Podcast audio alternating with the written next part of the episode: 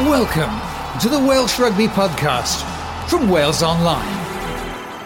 Hello and welcome to the Welsh Rugby Podcast by Wales Online, brought to you by Gulliver's Sports Travel. My name's Matt Southcombe and today I'm joined by our rugby writers Andy Howell and Simon Thomas. Good afternoon, chaps. Good afternoon. It's the Rugby Writers dinner tonight, so we're all excited. Exactly, it's a big one. Eh? Ace, you got your suit ready? Yes, uh, just, yes, yes. I You're not dig filling me with confidence, it, dug it out of the wardrobe. Had to dig deep because it hasn't been out since Simon Thomas organised the same the dinner last year. And looked at his guest list, very impressive. But I'm a bit concerned. He's got that many speakers tonight. I think it could be could last till about one in the morning. Uh, let's hope not. I got to get on my bus up to Manchester Airport. I'm going on all day tonight, boys. So you're Well, on another your own holiday? for, for the week. Another one. I suggest you look at the diary, son. I ain't taking many this year. Anyway, let's get into it, shall we? Um, first up, then, let's talk about the Ospreys. Um, 31-10 loss at Glasgow on the weekend. Not a particularly great second half. Uh, they beat Zebre on the first weekend, but they weren't great in that game. A lot of fans I, are Yeah. unhappy, and I think Mr. Tandy is probably feeling the pressure a little bit. I sat in the Llandaff North clubhouse watching the uh, highlights after the big Llandaff Llandaff North derby, and uh, you sat won with- that derby, by the way. it was 15 all draw on as even, and it was interesting. I sat with you know people who love their rugby watching that game, and in, in fairness, you know the, the first half I think it was 10 all at half time if memory serves me right, and the Ospreys were competitive. It- certainly they were up against a quality Glasgow side. And you thought, well, this is, this is more encouraging after you know sort of a bit of sort of indifferent opening against Zebre. But the second half was disappointing. There'd been a lot of focus and a lot of talk before the game about um, Sam Davies with the Dan Biggar announcement that he's going to Northampton. We were talking about, well, you know, will this mean now that the Ospreys will install him very much as first choice for this season for the big games? Last year, obviously, remember he was shuttled to to full back. So he was, you know, a lot of focus on him, and, and it didn't quite happen for Sam um, in, in that second half. The key interception, key interception he gave away, and uh, it's going to be interesting this season. Really fascinating to see how the Ospreys do play this. With the fact that Biggar is going at the end of the season, Yeah, what were they going to do at ten? Well, play that. They play the be- whoever's playing the best, wouldn't they? If they got any sense. Dan Biggar, don't forget they are paying in mind till the end of the season. So you're not going to pay him to sit on sidelines, are you? What- what- As a substitute. What some people have said after that Glasgow game is that Sam Davies was perhaps trying a bit too hard, as if some are suggesting that he was a victim of the game plan in terms of some people not being very complimentary about Gruff Rees. Um, there wasn't a lot of variation in the game, and perhaps Sam was trying to force things as he felt the game was getting away from the Ospreys. Is there anything in that? I mean, if you watch the particular in, uh, interception, you could see it coming. He looked one way, he looked the other, kind of half gave the pass. There was enough time for a whole welcoming committee to get in- in the line of the pass. Adam Ashe caught it and he was away to the line. Um, Don't forget, Glasgow now, they've got their own super coach and Dave Rennie, coached the Chiefs to two Super Rugby titles. They would have done their homework on Sam Davies and every other do you think that's a weakness in his game? Well, well, I, I, I don't know, but I know they would have been looking at Sam. They would look at it that closely. They'd look closely at his game, the sort of things he'd done. Maybe I don't know because I haven't watched videos of of uh, Hmm. of that that sort of Sam before enough to. Uh, um, to, to give the absolute answer, but they would have been looking at Sam. If there's anything in his game, they would have been. Um, I'm sure they would have been onto it. It was like uh, James Hook. I remember being with Yeah. Gatland a few years ago. I did that Wales uh, training day, and James Hook. There was something in his game where the opposition could pick up on, and they used to get interceptions off it. Yeah, I mean, I think if you look last season, certainly up until the Six Nations period, I mean, Sam was the best player half in Wales. He was playing really well. Into the Welsh squad, wasn't really involved very much, didn't get any starts, and, and, so kind of tailed away towards the end of the season. Yes. Perhaps wasn't at his best for Wales as well. And you hoped that after the summer break that he'd come out. Um, Well, he didn't really play in that Six Nations. He played a good No. set, came on for the second Lost his half. Italy, momentum. Lost his re- momentum. Played really well. Yeah, lost all his men- momentum then towards the end of the season. Lack of activity, and perhaps he lost a bit of confidence as well. Uh, you know, for for for Welsh rugby, could actually be good at Dan Biggar's leaving. Uh, why not? He's coming to you know he's uh, going to be about 29, 30 then, and uh, it, it, it's either Dan Biggar leaves the Ospreys really or Sam Davies leaves This- the Ospreys. saw this I'd coming argue while Sam ago. Davies should have left the Ospreys two, three years ago. Yeah, this is this isn't this isn't something that's come out of the blue, is it? This has been coming to a head for quite a while, and you had Tandy saying for all throughout last season that there's plenty of room for the two of them, but it became evident that Yeah, wasn't. I think the only surprise is how early it's been announced. You often tend to see these around about you know, December, January time. It's quite unusual, really, for have to go virtually through the whole season knowing when your players is on his way. Yeah. But the one thing I would say about Biggar, you know, he's a consummate professional. He's a born competitor. And he will want to sort of, in every opportunity he has in that jersey, which has meant a lot to him over a decade, he will want to give his all for it. I, think Biggar's announced it now because that's the strength of his uh, character, and he'd rather instead of having all the you know stuff in the uh, in the press Speculation, yeah. he'd rather just nail it uh, down now, and you know he'll give everything for the Ospreys because he's that type of uh, type of guy, and you know he's been a magnificent servant for him. Brilliant player, uh, along with Alun Wyn Jones, he's been a catalyst. Uh, Munster this weekend, I, I believe it's for Ospreys Mm, at, at home. And um, the interesting thing, of course, Dan Lydiate is due to come back, Yeah. which is very timely given some of the injuries, which I'm sure we'll talk about in a minute. Yes. Yeah, it's a Um, huge game, Munster. This is a huge game for the Ospreys this weekend. Forget about the last two weekends. I think we know more about the Ospreys after this weekend. Of course, they are playing Munster. It is in Swansea, and uh, Munster was a side who punched well above their own weight last season. So this is this really a game the Ospreys must win. We, we started off just now talking about Tandy. Let's come back to that because the Ospreys haven't won silverware for since 2012, if memory serves me right. Um, like I said, a lot of fans are not happy with Tandy. He's got a he's got a long contract under his belt now. Is he going to be feeling pressure to start performing? I know we're two games into the season and they've got some big players to come back in, but you know you've got the back end of last season to look at as well, where they fell off a cliff at the worst possible time. They've not started particularly well this season. Is this now somewhere where he needs to start delivering? Well, yeah, of course he does. Because the, the Ospreys haven't really delivered, have they? They haven't since uh, since 2012. That's for, you know five years ago. That's a long time for any coach. You know, I'm a great believer myself that you give a coach uh, three years, and uh, you make changes. If they haven't done something in those three years, with the Ospreys, you know, they had all the Galacticos playing for them, which was a, potentially a brilliant marketing tool and all. And uh, uh, Tandy, of course, wasn't coaching at some of that time. I mean, if Warren Gatland or Graham Henry been coaching the Ospreys at that time, I'm sure they would have been European champions. I'll tell you what was noticeable going back to Biggar was in his press um, release, or in the press release from Northampton, which had quotes from Daniel in the piece. It said he was joining a club that, shared his ambitions to wear silverware. Now that would have gone to the heart of Ospreys fans and, and to the board as well. And um, the suggestion, the implication is perhaps that you know the ambition isn't quite there. They obviously want to win things, but he, he feels clearly that he's got more chance of moving away of doing It that. was really a telling statement, wasn't it? It was very telling, and it was a little bit of a terse reply as well from the Union and the Ospreys. So mm. it's done now, and you, we all move on, I suppose. and move on. The Ospreys need to, but as we mentioned, you've got the big names: Rhys Webb, Alun Wyn, Biggar himself, and you've got Lydiate coming back now. Those are those are not insignificant additions when they do all return. They're is their- make is their return going to make a difference? Yeah, the difference. No, is it going to make the difference to the Ospreys? Yeah, it is. But how, uh, uh, um, but how much you'd be able to push them up the uh, up the table, or or the challenge for trophies? Uh, not not not too uh, sure about. Because if you look at their squad, it's not much different uh, last season, really. Although I guess they have lost an influential player in uh, Josh Matavesi, good backup player in Tyler uh, Ardron. So um, you know they got a bit, a bit different now. Their midfield, that Ashley Beck's already out on a long-term injury. Poor boy again. Got you know Yeah. youngsters. Cory Allen has come from the Blues. Owen Watkin just come back from a serious injury. Ben John currently banned.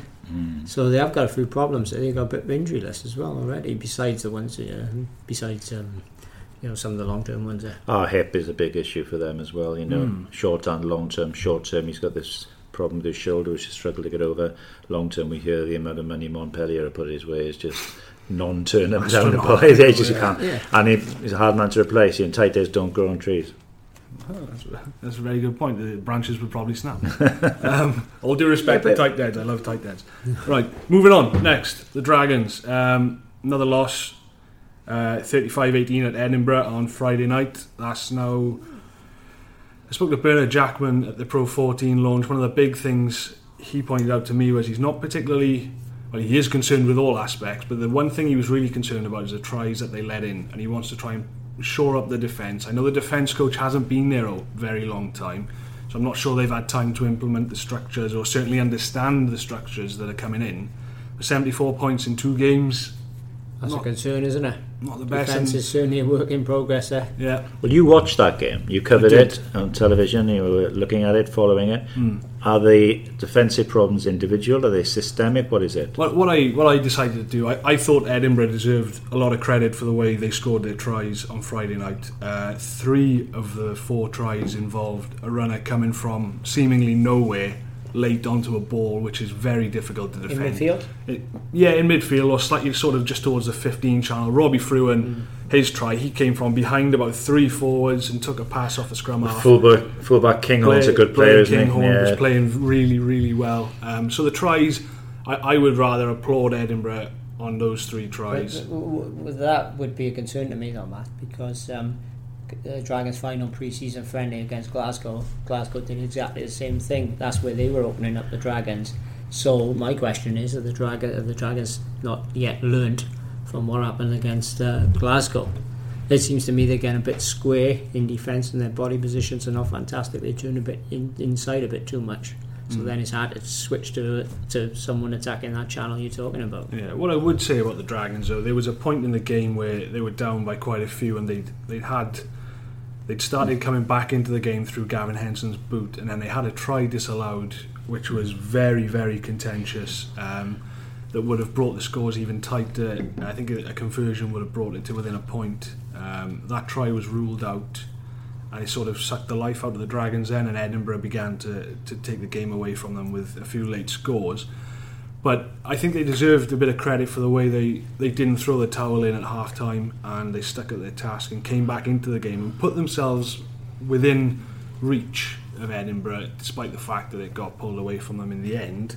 So, as long as there are those signs of good stuff and flashes of progress, I suppose we've got to keep giving them a little bit of patience. I think this is a big game this weekend against Bernard Jackman's old team. Another of his old teams, Connacht. Yeah. Um, I think we were looking at the stat. How many games in a row now have the Dragons lost in, Eleven in, in the league, it- I think. it's 11, 12 games in a row in um, in Pro 12 stroke Pro 14. You, you do get the impression of this lot. There's there's a sense, you know, in, in the group that they, they, they, they're working hard for each other. I think if they could get a win against Connacht at the weekend, that would do so much for the belief in the Mm. squad. There is young talent there, you know. Um, they've got some ability to play out wide now that Amos is back and Ashton Hewitt is there, and they've got Henson. Hewitt looked very good. He's trying quick. jump. He's just quick, isn't he? He's very. I mean, obviously he missed a huge chunk of last season with the concussion issue. So I think they've got a threat. You know, um, they need a win. Yeah. And it was an encouraging home crowd, wasn't it? The first game of the Yeah. season, over six thousand. You'd hope that fans would give another chance to Newport in Rodney Parade of the weekend, and yeah, that's a big game for them. It, it is a concern, mate. There's another concern besides the defence is the lack of tries. Well, We've only scored one scored- try in two it league, and that was a penalty penalty try. try. Yeah. So you know they've got to start scoring. Exactly the same tally as the win Blues. matches. We'll come on to that now. East is not best at the minute. it's not. Um, I suppose to answer my own question, then, right? They've got you mentioned Connacht, and then at the end of September they've got the Kings at home. If we leave September and the Dragons are still without a win with those two games coming up, is are people going to begin to lose patience with the Dragons, such is the way of professional sport? I think it's a long term project. I mean, this has been the issue, isn't it? There's been this skepticism, cynicism, whatever word you want to use, about what the WRU's long term plan is. You know, i.e., how long will they give the project? Listen, they own the ground now, they own the team now. Um, it's their it's their setup. They've just brought in uh, a new chairman, Mr. Buttress, who's I think was the Just Eat. Um, Hungry for on- success. oh, there we are. Yes. and you know, we- there's talk about him bringing investment. You know, he is, Uh, let- he's investing. Let's be honest. We went through about a year, over a year, where we had this whole process. So the Dragons, as was the setup, trying to find investment, it didn't come on board. Within a couple of months of the union taking control, you've got this guy coming in and his investment. And so big that hitter, yeah. everything that's being done by the union, uh, you know, seems to be a pretty cogent attempt to answer the, the question mark about how long term committed they are. Yeah. And if there is a long term commitment, they've obviously spent money on the ground. There's the whole um, area of the clubhouse, which I think is going to be ripe for sale and development to bring some money back in. Jackman has said if I wanted players, I think he said this, isn't he? If I wanted players, uh, that. I'd go to the union and Could have had them. I, I think at the moment you have to you have to see, play as you see it, and there- there does seem a determination to make it work. Hmm. And that being the case, it's more long term and short term is the key. But I do go back to this. I just think for the players and the group, a win this weekend that would do so much for the confidence and the belief and the atmosphere within the Uh, group. yeah, I've no doubt it's a long-term uh, project, and the WRU certainly want it to be uh, successful. They don't want to be left with their egg on their faces. Um, however, they must get uh, wins because that uh, uh, groundswell towards the Dragons in Gwent as a whole. You know, people are, oh yeah, it's fantastic. It's to be the Dragons now. New puts up the name, etc., etc. You know, that will only last uh, so long So as long, we yeah. people coming down from the valleys and from rural Gwent to watch them uh, play if they if they think there's no chance of them winning matches. They've got to start winning matches and trying to turn Rodney Parade into a, a fortress. It's a, t- it's a tricky one this weekend. I mean, McConnell pushed Glasgow quite hard the first week. They, they beat the South They were champions, mind. They Season beat the South. Africans last weekend, and Bundee Aki was man of the match last weekend. And when he starts playing, he's always a handful. That's what I'm saying. So if they if they can pull off that scalp, the Dragons, it would be a notable success. You know, I, I, I unless the Dragons shape up, there's going to be a massive uh, turnover in players there next summer. That's for sure because a hell of a lot of boys coming out of contract. Well, this is it. Um, Jackman outlined his 30 day plan before, uh, sorry, 30 day plan, uh, three year plan before the season started. Um, and the first thing he wanted to do this season is what you touched on, wanted to make Rodney Parade a bit of a fortress. The first year he's going to be looking at his players and assessing where they need to strengthen. Second year in the summer, he said there will inevitably be recruitment, like you touched on again there, and he said by the third year they want to be the best Welsh region. Now, you look at that, regardless of what happens now, does he need all those, you know, sports are cruel mistress. You don't always get three years, do you? No. Which is why he wins now. It's the Crystal Man- Palace manager can tell you. Well, yeah. Yeah. Which is, on the other hand, the- the- on the other the boots on the other foot with Steve Tandy in it, the Ospreys. well, yeah, well, that's a good point, actually. Yeah, he's having a, another three years. But uh, so wins, what we're saying is wins Yeah. now are important for the short term. I, I don't think the WRU would panic and get rid of Bernard Jackman like for two more months into the season or three months. I think they were, you know, Gatland. I know Gatland rates him highly, thinks he's the man to do a job there. So I think they will stick with him. I think the, uh, um, y- you know, next summer's going to be massive for the Dragons. Yeah. All right, then. Next up, Scarlets. Um, another win for the champions. 41-10 out in terrible condition, conditions in Zebre. Uh, That was a really good win. you look at this. because they've struggled over there sometimes in the past and all. That was a champions performance, one they put them away in style, like some like you see the New Zealand Super Rugby teams put uh, opponents away. Uh, you know, go and do a job on someone, put them away, and keep uh, keep um, clocking up the points. Really good performance by the Scarlets. We're talking about uh, other teams struggling to score side. They've scored 98 points in two games. Going That's, for fun. it's great to Look see at the from, a, from a. Scarlet's point of I view. mean, they got the top try scorer from last season in Steff Evans. He's scored three already this term. We've talked about Mr. Nick McNicholl. Oh, Um, just everything he does seems to be coming right at the moment. You've still got Jonathan Davies to come into that side, the player of the Lions, by the way. It's uh, um, absolutely outstanding. I mean, the issue for them, um, obviously, is, is more the fact that they've suffered this this big injury to James Davies. You know, it's been a, it's a real body blow out for 12 weeks. He's looked so good in that first game. Um, now they've got Boyd, who I think is a, is a fine player, a real dogger. Um, but you don't want to be losing too many of the, these key players. That's the thing, because inevitably our squads are not as strong as some of the other sides in the league, and obviously it's certainly not the case in England and France. So that you hope they can get, get through now without any more picking up more injury. But, but they, hey, listen, they're just good to watch. I watched that game. I watched the highlights back. It was horrible conditions, and yet they still try to play. They still Yeah. play. They believe in a certain way, and they're going to stick to it. A big game this weekend now, Ulster away. Uh, following a lot, a few, a few of my friends who are Ulster fans, they were not happy with the way Ulster played out in Italy last weekend. There was a lot of sort of doom and gloom before the season. Um, Well, Ulster like Cardiff Blues, aren't they? Massive underachievers. We'll come on to them in a minute. But I think I think the Ulster I think Ulster the, you know it's a good time to be playing them. Don't seem to be firing. Obviously they've got off the field issues with certain players unavailable. They've lost Pia now, who sort of ran the show for so long. Uh, Paddy Jackson unavailable now. It, it's it's tricky. You know, uh, Lealiifano's come in, isn't he? But I think that's again the Scarlets in full confidence. If it's a nice day up there in, uh, in Belfast, I think they've got a real shot, and that would be another statement by them. They, there was two big statements in Ireland, didn't they, at the end of last season? And there's a chance for another one at the start of this campaign. How how much and do you trust the Scarlets? And I mean in terms of yes, they've scored 98 points, but they've played the Kings and Zebre. Yeah. How much do you trust them in the sense that they can they are the real deal again this season? I know you can only beat what's in front of you. same team, though, really, isn't it? Yeah, Yeah, but it, that doesn't always mean that it'll bring the same no, results, no, does it? but they you know they seem to be carrying last season's momentum into this. Judging by those performances, okay, albeit against two of the weaker teams in this uh, in the Pro 14, but they've got momentum going, and you know feel good factor, and they're all loving it at the moment, aren't they? And they seem to just carry on from last season. They got a astute head coach in uh, Wayne Pivac. and you know got Stephen uh, Jones working with the backs. He's a good thinker on the game. I think everyone is just enjoying it, and uh, and I think uh, you know Pivac and Jones like to play uh, that Super Rugby sort of uh, style. So you know if you can uh, get some pleasure out of that, you should be playing the game. It was telling, wasn't it? After they had a couple of indifferent pre-season results, Pivac, you know, was quite strong in his comments, saying, you know, like, got into them a bit and saying, you know, basically saying, don't go resting in your laurels. And fair play, the first two games this season, if there was any honeymoon period and over over celebration or over or getting ahead of themselves, they seem to have got back down to earth again. Uh, but they get back down to earth in a very exciting fashion. That's the thing you've got to It'd say. be for an this one. interesting test for their pack over there, wouldn't it, against Ulster's? Yeah, You yeah. know, Ulster's has perhaps been weakened a bit by uh, the loss of Franco uh, I- uh, Van der Merwe, who'd signed for the Cardiff Blues and then was let go to go to London Irish. He, he seems keen to get us onto I Cardiff know, Blues, it- doesn't he? Yes, we get the Cardiff Blues out. um, touching on Ulster then, obviously Dwayne Peel on the coaching staff. Mm. You've got Stephen Jones against Dwayne Peel on two coaching staffs. People who know each other very well. Llanelli, obviously, a place that's quite close to Dwayne Peel's heart. I thought it was an interesting appointment, Dwayne, because obviously he had that spell at Bristol, didn't he? You know, Yeah. and um, if, you think about Dwayne, he was a very astute thinker in the game, very you know, serious-minded, you know, young man. Always gave a straight bat in the interviews, and didn't he? He was Good bloke, a good Dwayne, bloke. good bloke. I've always had a lot of time for him, you know.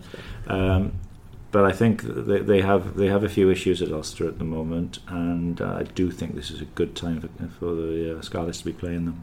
That was a just touch. Let's go back to Jones and Peel. That was a half-back partnership, mine, wasn't it? Yeah, it was At very time. good, wasn't it? You know, Yeah, Wales and the particular- Lions. Yeah, Particular memories of those pairs playing together. Well, Peel 2005, I thought he was outstanding in that Grand yeah, Slam yeah, campaign. he was, wasn't he? And Jones, that was the best Jones played for Wales, probably Mm. in 2005. He was playing for Clermont at the time, benefited perhaps on that. And they were banging for him, weren't they? Was And he they were, Dwayne? uh, How Dwayne was only Dwayne, probably the, Dwayne in 2005 was rated by some as the best scrum half in the world. Dwayne was probably only 27ish when Gatland came in. But that was very much it was it. Mm, then as soon yeah, as Gatland came in, Mike Phillips was his man. Different style, different approach. He did play a bit. I mean, Dwayne had 50 caps by the time he was about 24, didn't yeah, he he? did you have a lot of shoulder injuries. I mean, he, what, what his great thing was his, his pace off the mark Mm. and just scintillating. And Wales in that 2005 campaign, they were looking to play quick, looking to play a ball handling, skill based game, and he was the catalytic converter there. He was the man getting things going, the quick taps, and he was absolutely integral to that success. Mm. Yeah, they were a great partnership. You know, Scarlets did well with all those boys at the arm. All right, then moving on. Finally, then, yes, we come to the Cardiff Blues. Here we are. 37-9 loss at Leinster on last weekend. Uh, for all the talk of change, as we always get in pre-seasons, it seems things have stayed largely the same. Pity we didn't have a camera on me, not you and Matt, because you know, even before ball had been touched, it was all doom and gloom from the Blues about this season, about budgets. Van der Merwe, is he coming? Is he not? Etc. Etc. They've been talking it down. Even if I was a Blues supporter and I was and I was going to th- renew a season ticket, well, after all the stuff coming out of there, I wouldn't have bothered because they turned me, you know, turned me off that much. And um, I'm afraid. I'm afraid they have started the season rather badly in the Pro uh, 14. However, the game I covered against the English champions, Exeter, their final pre-season friendly, they played really well. So I'm, I'm surprised. Uh, you know, losing at home to uh, Edinburgh, come on, you've got to win those sort of games. And, uh, you know, I am uh, extremely concerned about what's going on at the Blues and the future uh, and their very uh, future. And we said about pressure, should Steve Tandy be under pressure? Well, like I imagine, knowing you know Peter Thomas has operated over the years, all the money he's put into the Blues can be, uh, you know, he wants results. So I imagine Danny uh, Wilson, their coach, is probably feeling the heat a bit.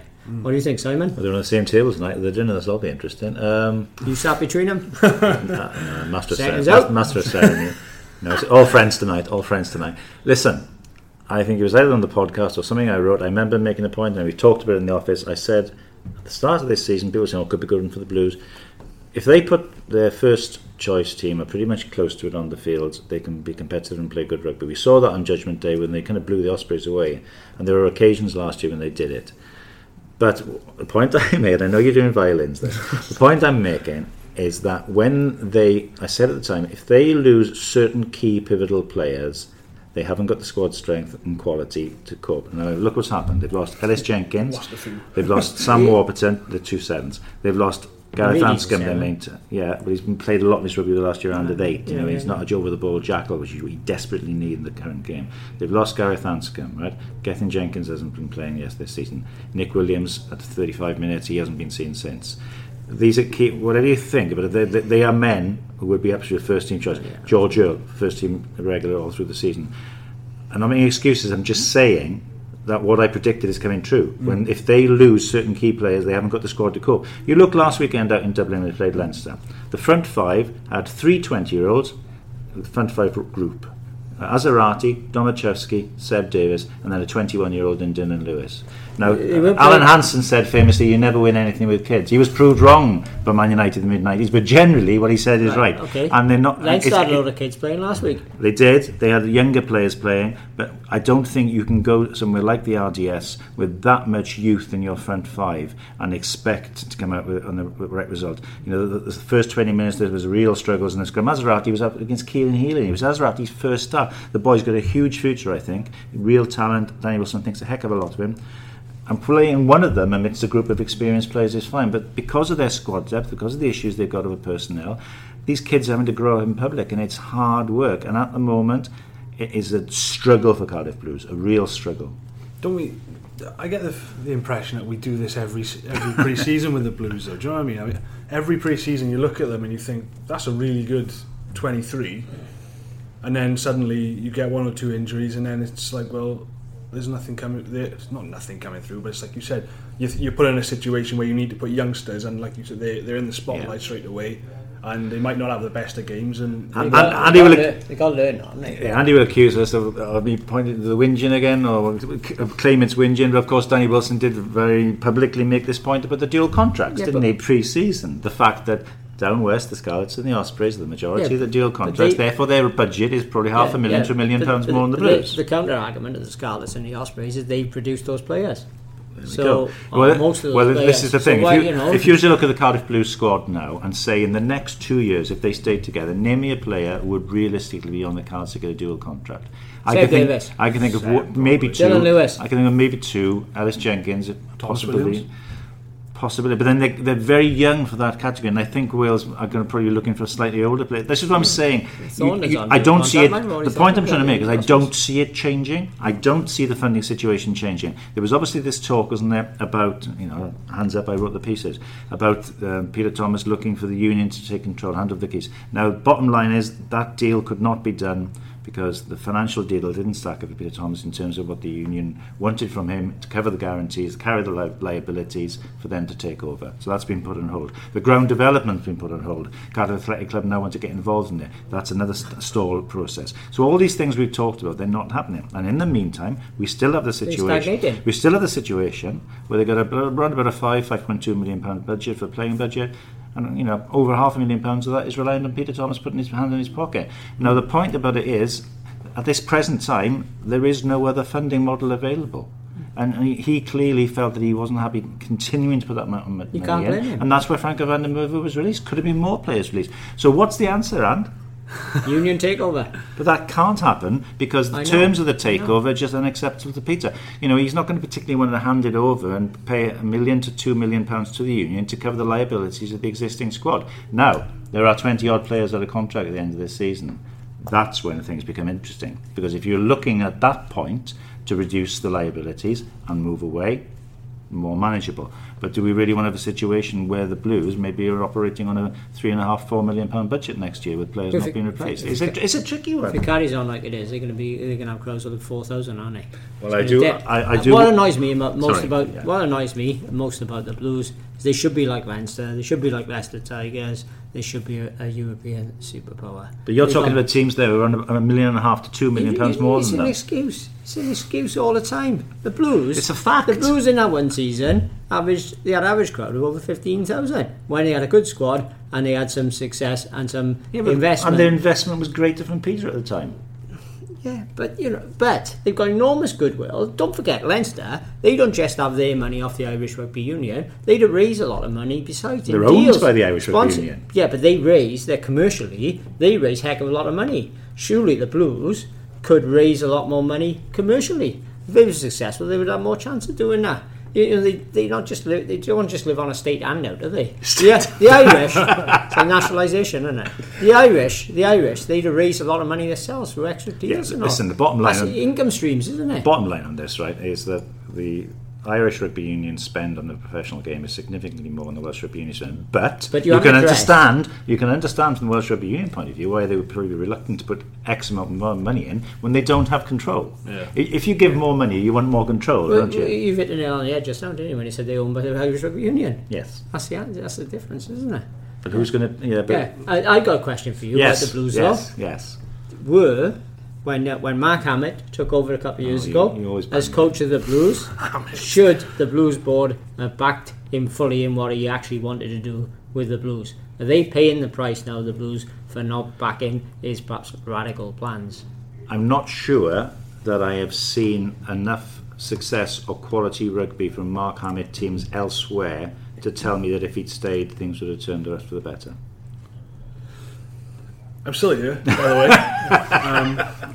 um, so we'll we'll move on and we'll touch on. Hang when on, what about Sam Warburton? No. I'm, that's what we're moving on to the other thing, I just Who's running this show today? Me or you? Just I one, think we know the answer to just one that. final, just one point I'd like to make on the Blues, on a playing point of view, though. The bloke they're going to miss most of all is Ellis Jenkins. Right, he's He's involved superb in this against- Exeter, the boy is a natural born leader. We've seen that at the Blues. We've seen at Wales under 20s when he got the World Cup final. He's a fantastic player. Gets over the ball, goes in where he does, turns it out week in, turns it on week in, week out. His leadership, they're going to miss that massively. Yeah, And well, we wish him well in his recovery from his rep- uh, We're torn, hamstring torn off the hamstring, bone, I believe. Yeah, Yeah, it's pretty nasty one. Um, so you got Ellis out with a hamstring, Sam Warburton out with a neck. Two sevens there, side two quality sevens. Um, but let's touch on Sam first. Um, you, you don't know where to start really. How many? This guy's had what upwards of I, 20, 20 I, I did it. We, we did a little graphic based on a story I did last December. We've already up to uh, updated three times on all his injuries. Um, 20. I, I put it. I wrote it that it was about twenty, and he said, "Oh, it's not, it's not far. I think you've missed a couple out." He told me. And, um, you know, listen, we've said it all along, and the, the way that he plays, which is constant confrontation of the breakdown in the tackle area and the collisions, means his body is going to take these bounds. I mean, you do, I do worry. You know, you do worry, don't you? Because he's had a shoulder, neck stinger, nerve issues numerous times now, and isn't he? And the way he plays, he's going to keep getting them. Um, you, he's come back from the Lions tour. The hope was that we, we now we're finding out now. The hope was that he upset a little bit of a long-standing issue with this shoulder, his neck, and the hope was that two week, two months rest would allow it to settle. He felt confident apparently going into training. One session of contact on the pads, was feeling it again. Has a scan. Specialist looks at it. I'm afraid you need an operation, son. Operation number six in his career. Did he have a scan after the Lions tour? What, I'd like to know. Why wasn't he scanned then? I don't know. I can't If answer he that. wasn't. I'm sorry. I don't know. I'm surprised they didn't scan I, mean, when I, I, I had a quick, very brief chat with, with Sam, just uh, you know, social chat, you know, wishing him well for the operation, and, and he did say to me that uh, it's not quite as bad as you know, perhaps it's sounding, and Mm. he sounded quite upbeat. The thing is, the boy's been through so many of these that he's uh, you, got, you, you become quite philosophical, But don't you? If you look at his playing record the last four years, he's almost played as many uh, games for Wales as he has for the uh, Blues. So what do you what do you say to the criticism that often gets levelled at him then that he is essentially a, a as they like to say a Team Wales player and not a Cardiff Blues player?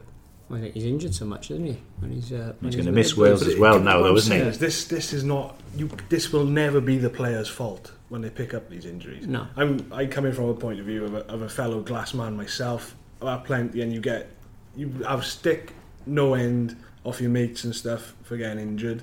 So I sympathise with him when he gets criticism because it's never his fault. You said it's either position he puts himself in Yeah. time and time again. I know he's not the only player that does it, but for one reason or another, he gets these injuries when other Well, players it, don't. it's more his game than virtually any other player on the planet. His whole game is around getting over the ball, slowing the ball down, winning penalties, winning turnovers, and physicality in the collisions and physicality in the tackle. He puts his body on the line in ways that few other players do. If you look at some like James Davies and Tipuric, they're good at the breakdown, good over the ball, but they spend probably more time in wider channels and supporting. Warburton, uh, most of his work is done in a re- relatively I- narrow channel. Is that fair to say? Yeah, yeah, yeah. I've got a theory mind on all his injuries. Go on. Here we go. Not just for Sam, but I, Shane Williams, I use the example when he got over bulked up when he was playing for Wales. I just wonder, in rugby, whether or not they've still got it right about how much they tune players up to their physical limits. It's like a Formula One car. Formula One car is tuned up so much. You could tune it up some more. If you do that a little bit more, it'll break down in a heck of a lot of races. I just wonder if they got the pitch right for rugby players. Are they so big now, bigger than ever? Are they overtuned? If you like, Jonny Wilkinson, another example, always injured when he was at Newcastle. It's a lot bigger then. Went to play in France. In France, they don't, they haven't concentrated so much on the physical side of preparation. It's more about playing, get fit by playing rugby and all. Yeah, they had an injury during his years with Toulon, so I just wonder if there's something in that. If Sam lost perhaps the same little bit, a bit, bit of bulk, which actually did for the New Zealand tour um, with Wales last year, whether that would actually help him a bit that he wouldn't get so much, uh, so many problems. Though I must say, so a lot of his injuries are from the physical contact, aren't they? Talk about Ellis He's just unlucky, isn't he? briefly. So, um, pretty disappointing for him to be out for so long now with this hamstring injury. I've often mentioned him as being a future Welsh captain, in my opinion. Yeah. Andy said about his leadership skills, he would have been a, a brilliant safety net for Danny Wilson having to lose Sam Warburton for four months. That safety net has been taken away. Yeah. Um, leaves the Blues in a bit of a predicament. Well, if you look at it, he picked up his injury while jackling and winning his fourth turnover of the game against Exeter, you know, and he just got himself in one of those horrible positions of having got the ball, he got hit, his leg was awkwardly placed, and the hamstring went pop off the bone. You know, uh, Danny Wilson says not as bad as Dan Fisher, who did all three hamstrings. Oh, that's all right. Can you imagine like how painful that must be? Um, Ellis has had uh, surgery now to have it reattached, and he's going to be out. I think he- he'd be very lucky to play again this year. You're probably talking January. It's a massive blow. They've also lost Warburton. Their third open side, um, James Botham, grandson of the great Sir Ian, he's had ankle surgery. So their seven options are, are very limited, very, very limited indeed. It's going to ask him a huge amount again of Josh Navidi, who, as I say, is, has become more of a seven, more of a ball carrier and a physical tackler, and over than perhaps a jackal over the why, ball. Why, don't they ask the Ospreys if they could borrow Will Jones, Wales under 20s flanker? He's a really good player. I would imagine they. You know, why, we, why we, we did ask. for Will Jones, we, we did ask On Danny Wilson this. regular games. We did ask Danny Wilson this Just week um, whether there was a possibility of bringing somebody on, in on loan. I said I'd like to, but we just don't have the finances. Well, there you go. Seems to be the harsh realities everywhere you turn at the moment, doesn't it? Yeah, I mean the way they can perhaps uh, compensate is if uh, Nick Williams gets fit to play a run of games, if that ever happens, and Navidi could then play on the Yeah, uh, open side. Nick, Nick Williams again is so Nick for Williams this is the key, but Nick, you know, if you look at his career, he's another one who has injury after injury. Mm. Really strings that many games together. Where you look at him when he was at uh, Munster, was, I think he was was he with one of the Italian teams, wasn't he, for a stint? Yeah, he was. Uh, I can't remember what they called it that time. Aironi, was it? Aironi. and then at uh, Ulster he'd have his moments, but uh, often he was uh, Well, he's on the 34 injured list. now. I think Yeah. 34, 33, 34. That's the, tr- uh, that's what the Blues in it. It's a mix between a very young and a very old pack. Well, if you look at it, you've got a front David row. Welsh. When, Oh. when Gethin, when the Melon and Smiler, Matthew Rees and Tau play together, which probably will quite soon, they'll have a combined age of 114. and then you've got the other end of it, you've got 20 years. You know, there was one game recently where Assiratti came on for uh, Tau, Fau, and he was half his age, 40 to 20. So there's this kind of aged group, it's not aged, it's a bit horrible, isn't it? This veteran group, and then these kids. And there's, there's not that, the kind of players who are in the middle. You know, one of the classic would be the Ellis Jenkins, 24. Now he's gone. You know, and, but as I say, the big issue for them is not the short term. Although it, things are bad at the moment, there is such an issue for what the long term future of Cardiff Blues is, and that, that's as with the, as with the, I mean the Dragons. You know, in a way, the Dragons was a much tougher thing, wasn't it? They had to buy a ground there. Yeah. Hmm. The Union coming in now, they wouldn't have Yeah. to buy a ground; it'd be a simpler ticket. yeah. But So- there's the financial deal. Yeah, the Dragons though didn't have the debt of the Blues. Blues got Well, mad. well, they did have a debt. No, but they it's just the people no, who had no, the debt no, were prepared to write it off Yeah, if there was yeah, a yes it wasn't vote. a debt, debt compared to that of the Blues because the Blues, in fairness, fairness to Peter Thomas Millions. and the Blues, Millions. Blues got a massive debt because it's largely historical because of their decision to be basically a standalone uh, club, so they carried that debt over with them. Whereas the Ospreys were set up on the back of Swansea going into So are you saying the Cardiff, Cardiff Rugby Club should have been put into administration? No, I'm not saying that because Peter, uh, Peter Thomas, great, but he's a great bloke. He's done so much with rugby over the uh, years. Peter is a man of principle who would prefer to pay his creditors. Who, you know, he's a businessman who will pay his creditors rather than put his company into uh, into liquidation and leave people, you know, perhaps go bust themselves. He's a man of principle. There we go. All right, then we leave it there today, chaps. We've uh, we've got the dinner to get off to. Um, as we've mentioned, there's Got to go and cook it. if you were in the kitchen, I'm not having Ah, it. Right, so we obviously, as we mentioned, we got the regional games this weekend. We'll have team news uh, coming out on Thursday and Friday this week, and then the live action t- to follow in the coming days. You can catch all the live updates, match reports, and reaction on Wales Online.